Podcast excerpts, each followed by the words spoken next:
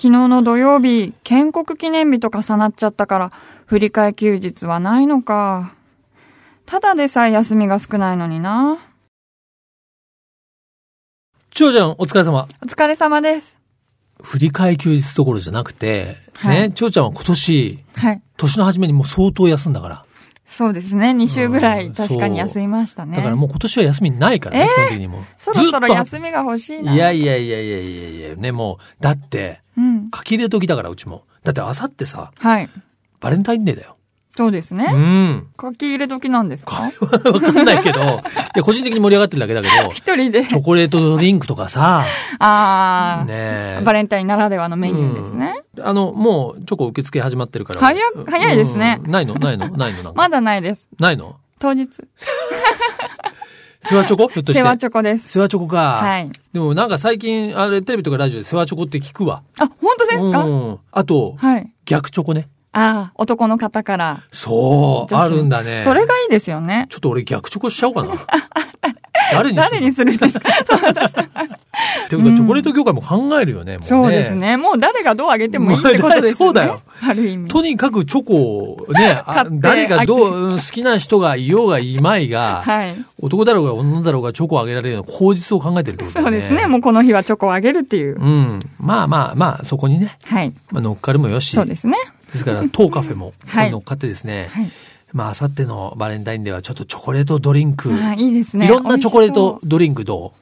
いろんなってどういうことですか？辛いチョコレートドリンク。いや、辛いのは、せっかくチョコが甘いのに、辛くしちゃうんですか？そうそうそう。まあ、白いチョコレートドリンクはいいだろうな。そうだな。いいですねええまあ、いろいろ考えたいと思いますが。はいということで、ちょうちゃん、今日のメニューを紹介してください。はい。今日のメニューは、ホンダ NSX です。はい、そうなんですよ。ホンダ NSX。なんで今更ということなんですが、まあ、あの、先日発売された、まあ、ナビカーズを読んでいただけるとね、良いんですが、まあ、年明け早々に、はい。NSX を編集部で借りまして、載せていただいたんで、はいちょっとそんなね、インプレッションというか、そのナビカーズの雑誌でも実は記事にしたのは、はいもうプロのね、ドライビングインプレッションってのはいろいろ出てるんで、うんあえて素人目線で、はい。どんな風に感じたのかっていうのを記事にもしたんですけど、やっぱなかなか乗る機会ないわけじゃない。全然ないですよね。僕ら自動車雑誌の人間だってやっぱそんなにはないわけうですよ。ん。うん、まず感じたのは、はい。やっぱり初代の NSX なんかに比べると結構大きくてですね。んで、あとは、まあこれはスポーツカーだから当然といえば当然だけど、車高がね、低い。どう見ても低いですもんね、すごく。まずね、あの、ホンダからね、はい。借りて、はい。まずすごい地面にすらないで気をつけてくださいねってことを念をされるんですけど、はいあと当然、コインパーキングはい。はいあ。の、フラップが上がるじゃない。ああいうコインパーキングは止められませんと。はい。それから、普通の平置きのね、はい。駐車場でも、必ずこう、車止めってあるじゃない車輪が止まる。後ろの部そう分。。はい。あれ、あそこ。こまで下げると、当たっちゃうから。じゃあ、ああいうとこも止められない。いや、止められるんだけど、あ車止めに当たるほどは下げちゃいけないから、恐る恐る下げて、はい。そうすると前が相当出ちゃってんだよね。だまあ、いろんな意味でスーパーな車だなとは思いました。うんはいまあ、そういうことを気にするような庶民が乗る車ではないなっていうことは、そうですね。まあ思ったんですけど、はい。でも一方でね、乗り心地はね、意外なほどいいんですよね。んまあ、ふまあこれはうちの編集部員も乗ったみんなも言ってたけど、はい。まあ普通に乗れちゃう。あえて言うと。まあオートマチックだし、はいまあアクセル踏めば動き出すんで、全然乗りにくいとか、なんかパワーがありすぎて、こう、操るのが大変そういうそうなこと全然ないの。全然ない。そこがまあすごい、ん今時のススーパーカーだなと思いますが、ただもちろん、アクセルをバコンって踏んだらめっちゃ速いですよ。そうですよね。もう脳みそが後ろの方に偏るぐらい速いですけど、あとやっぱり NSX 面白いのは、まあハイブリッドのね、スポーツカーなんで、モードが一番おとなしいのはクワイエットモードっていう。はい。まあ、その後ノーマルのモードがあって、まあ、スポーツモードとか、うんスポーツプラスモードってあるんだけど、一番僕が面白いなと思ったのはその、クワイエットモード。はい。何かというと、一番、まあ、静かでジェントリーなモードなんだけど、スピード出さないで走るときは電気だけで走るんですよ。電気自動車になるから。こうエンジンをかけて、はい。音もなく、あ、これってなんか未来のスーパーカーだなっていう感じがして、はいある意味一番面白かった。ちょっと、実年表ね、ちょっと測れるほどの距離が乗ってないんですけども、うんまあ燃費だってね、昔のね、スーパーカーに比べればもう全然いいと思いますし、まあそのね、2000数百万という価値をどう考えるかは別として、やっぱりなかなかすごい車だなとは、まあ思いましたが、はい。まあ、ちょっと欲を言えば、内装とか、そういうとこは割と普通だね。もちろん悪くはないんだけど、やっぱり2000万を超える車っていうと、フェラーリとかさ、はい。ランボルギーニとかさ、ねマクラーレンとかそういうもの、まああと高級車で言うとベントレーとかさ、うんうんアストンマーティンとか、そういうものと競合してくると考えた場合には、やっぱりもっとスペシャルな何かが欲しいなというのも実際のところ。ううんん。あと何でもいいから、うん。乗る人を驚かせてくれるようなサプライズはがい。欲しいなとは思った。うん。うん。勝手にドアが開いてくれるとか閉まってくれるとかさ、はいまあはいそういうのでもはい。いいし、まあ喋ってくれるでもいいんだけど、そういう何か今までの車を超えた何かがあると、やっぱりいいなと思いましたが、まあうんそこは、ある意味予想の範疇かなと。はいまあいろんな意味で NSX ね、どうでしょう？皆さんもね、もしかしたら今後乗ったり体験する機会があるかもしれませんがね、ぜひぜひ確かめていただきたいと思います。ということで、今日のメニューも紹介したところで、ぼちぼちカフェをオープンしましょう。リラクプレゼンツナビカーズカフェオープンです。今日のオープニング曲ですが、今ね、ホンダの NSX のお話をしたので、はいえーまあ、ホンダつながりということで、ホンダベゼルの CM ソングに使われております。サチモスで Stay Tuned。自動車雑誌ナビカーズとリラクゼーションスタジオリラクがお届けするリラクプレゼンツナビカーズカフェカフェオーナーことナビカーズ編集長川西圭介と看板娘、小田千穂のナビゲートでお届けしています。オーナー、お客さんがいらっしゃいました。こんにちは。いらっしゃいませ。山本慎也です。はい。ということでですね、先週に引き続きまして、山本慎也監督、あ、じゃなかった。自動車ジャーナリストね、自動車、えー研究家の山本慎也さんに遊びに来ていただきました。よろしくお願いします。よろしくお願いします。早速、お飲み物オーダーを伺いたいんですが、まあ、先週はね、はいミルクティーということで、温かいミルクティーをご用意したんですが、今週は買えます？買えますね。はい。抹茶ラテが飲みたい。およろしいですね。カフェ系ま抹茶。ラテね。はい。あ結構あれですか？甘い系好きですか？いや、甘くない抹茶。甘くない抹茶。そう。ちょっと苦めのやつじゃあ今から、グリグリグリグリ。胡椒を入れて。胡胡椒胡椒入んねえぞ、抹茶は。入んないか。入んない。入んないはい。では、抹茶ラテをね、ご用意する間にですね、元深夜さん。まあ、先週もですね、ご登場いただきましたんですでにね、先週聞いていただいた方も多いかと思うんですが、えー1975年のお生まれの、現在41歳。はい。ただ、自動車業界では永遠の若手。永遠の若手ですね。下がいない。下が入ってこない。40代で若手でちょっともそう業界的な問題がありますね。本当は中堅ぐらいになってないといけないんですけどね。もともとはですね、自動車メーカーに勤められていたところから、この自動車雑誌の業界に転職されましてですね、2013年に独立されて、はいまあ自動車ジャーナリスト、自動車研究家ということで活躍されてるんですけども、まあ実は先日、ね、発売されたナビカーズ自体もですね、自動車雑誌のまあ特集っていうのをね、はいしておりまして、まあその中でもね、山本さんにも自動車雑誌のまあ、レビューページをね、これね、これ大変だった。本当大変だった、これ。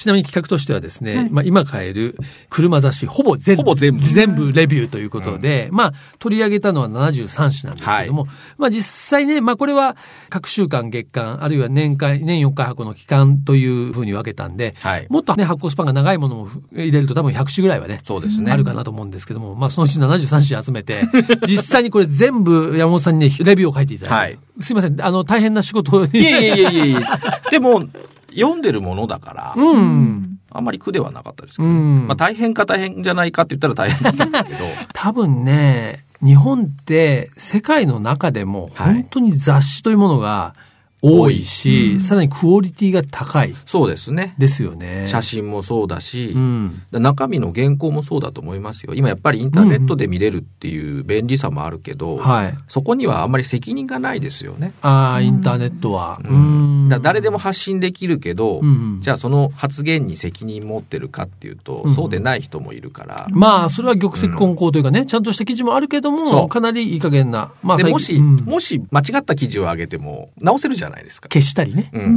ん。だけど雑誌って出たらもうね消しようがない。もう取り返しがつかないですよねそう、取り返しがつかないから、そういうところのこう、なんだろう、真剣度みたいなところをうん。ね、読んでくれるといいなっていうのはありますよね。まあ本当に、まあそう思いますね。はいうんだからね、まあ今回は、車雑誌はね、死なないっていう、ちょっとまあこれは僕がつけたタイトルで、まあちょっとね、そういう、まああえて大げさなタイトルをつけたとも言えますけども、なんて言うんでしょう。やっぱり正直ね、インターネットが出てきて以降、紙媒体の売り上げって下がっていますし、すね、まあ皆さんも僕もね、やっぱり昔に比べて雑誌を買わなくなっている。うん、で、実際現象として本屋さんはどんどん少なくなってますね。なっていて、まあ本との、だ出会う場所自体がもうないので、はい、やっぱり非常に厳しい時代なんですよ。まあそんな中で僕もね、本の作り手として、悩んでいるし、このままこの先どうなるんだろうって。そうです、ね、みんなね。僕もご飯食べれるかどうかってね。本当心配になりますよね。思っている中で、まあこういう特集まあ多分答えがね、見つかるとは思っていなかったんですけど、うん、みんながどう考えてて、はい、中の人、あるいは外の人がどう見てるのかをまあちょっと知りたかったっていうのがね。なるほど。うん。一方で、だから今回の特集では、あの、なんていうかな、まあ若手雑誌編集部員つって、はい、若手って言ってもやっぱ30代ぐらいになっちゃうんですけど、ね、まさにあの、まあ我々のナビカズ編集部にもその30代がいて、まあその高梨っていう編集部員なんですけど、はい、彼が企画して、まあカーグラフィック、ベストカー、それから月刊自家用車、はい、この3種の、まあ30代前半、あるいは20代後半の編集部員の方に、えー、3人集まっていただいて、まあ、座談みたいのを、まあ、やったんですけどね。でもね、意外にね、うんうん、意外に若い子いるんですよね。うんうん、だけど、まだ表舞台に出るような子じゃないから、うん、まだ見えてこないんだけど、実はいるっていうのはね。でも僕もだって入った時22とか3でしたからね。その時は超若手でしたよ。そうですよね。はい。うん。だからね、まあ、こういうね、まあ、若い人たちというか、はい、がね、今後ね、こういう雑誌の世界をね、そうですね。どう背負って立つのかというのはね、非常に気になりますよね。でも彼らは確実に、今、頑張ってるから、うん。やめさえしなければ、やめさえしなければ、本当に次の世代を担うと思います。そうですよね。いや、ある意味ね、あの、すか競争はそんなないからね。そうですね。あと、おじさんの転がし方が上手みたいなね。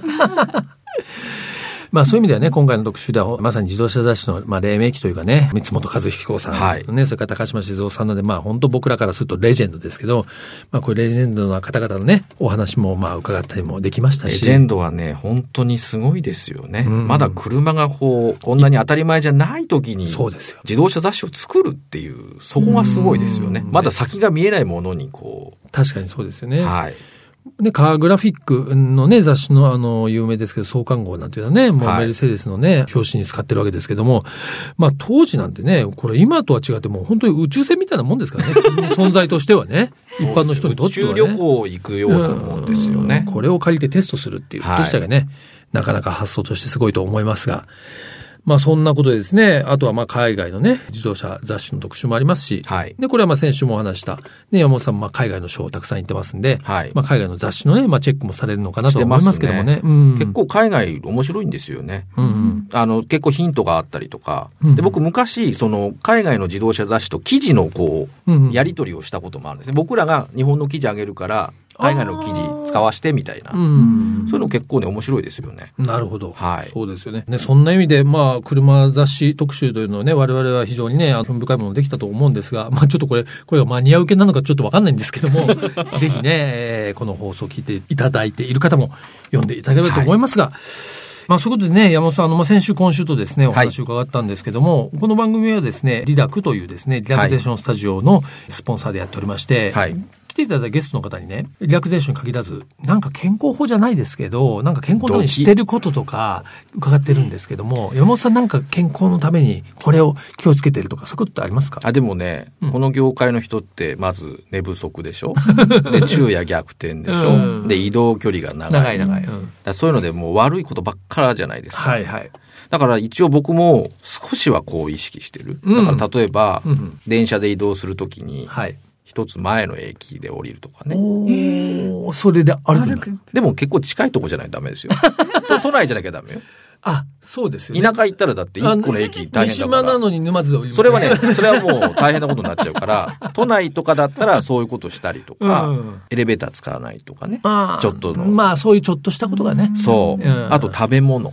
食べ物。うん、特にね、都内来るとね、いろんな美味しいものが、ねうん、誘惑ありますね。誘惑あるから、それをいかにこう、我慢するか。振り切って。そう。なるほど、なるほど。ということでね。はい。はい、伺ってきたわけですが、では、ね、この番組では最後にですね、ゲストの方にドライブソングのリクエストをいただいているんですが、はい。まあ、先週、博士太郎さんが好きということで、博士さんの曲をいただいたんですが、じゃあ今週はちょっとまた別の一曲をいただきたいと思います。今回はね、ともちゃんですね。香原とも。ともちゃん。思いっきり振ってきましたね。そう。うん。で、I'm Proud って結構好きなんですよ。まあ代表曲。これ、どう、その心は？ってか。まあ、歌詞がね、いいのと、あとね、小室さんが結構ね、真剣に作ってるなっていうかね。小室作品の中でもそう、だから、あの、僕、歌詞が入ってるのと曲だけっていうの両方聞いてるんですけど、その曲だけ聞いてると、結構いろんな技法を使ってるな、みたいな、ね、ちょっとね、それはね、エンジニア目線で見ちゃうんですあ、そうか、そうか。分析的なそう、ちょっと分析してみると、結構ね、あの、すごいことやってるな、みたいな。そういう面でも見てても、あ、いい曲だなと思って。なるほど。はい。だってこれ、しょちほちゃん世代だよね、いや、もう本当大ヒットした10代の時ですね。うん、10代の時。はい。中学ぐらい。大きすぎました、カラオケで、カラオケで歌った。はい、カラオケで歌いました。はい。はい。ということでね、えー、先週、今週とゲストに来ていただいた自動車研究家の山本さん、ね、原智美さんの I'm Proud を聞きながらお別れしたいと思います。2週にわたりありがとうございました。はい、ありがとうございました。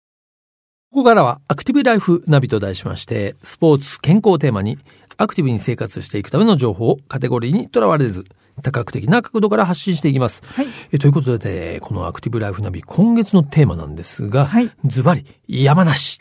山梨でアクティブにライフしようということで、はい、えー、まあ、ただの、そうだ、山梨へ行こう。まあこれね、あの FM 富士なんで、はい、山梨へ行くと俺は山梨に住んでるよって方もね、まあ多いとは思うんですけど、ね。ね、我々はちょっとこう東京のね、はい、スタジオからお送りしてますんで、山梨へ行こうと、ね、思う気持ちに、まあなるということがですね、あるんですけども、まあ山梨県内のイベント情報をお伝えしているんですが、今週は、川口湖冬花火ですね。はい、結構この川口湖エリアではもうね、結構有名なイベントということで、はい1月14日から2月19日までの土曜日曜と2月23日の計13回。でこの2月23日は木曜日なんですが、はい、問題です。なぜ2月23日は木曜日なのに冬花火行われるんでしょうか？富士山の日だから。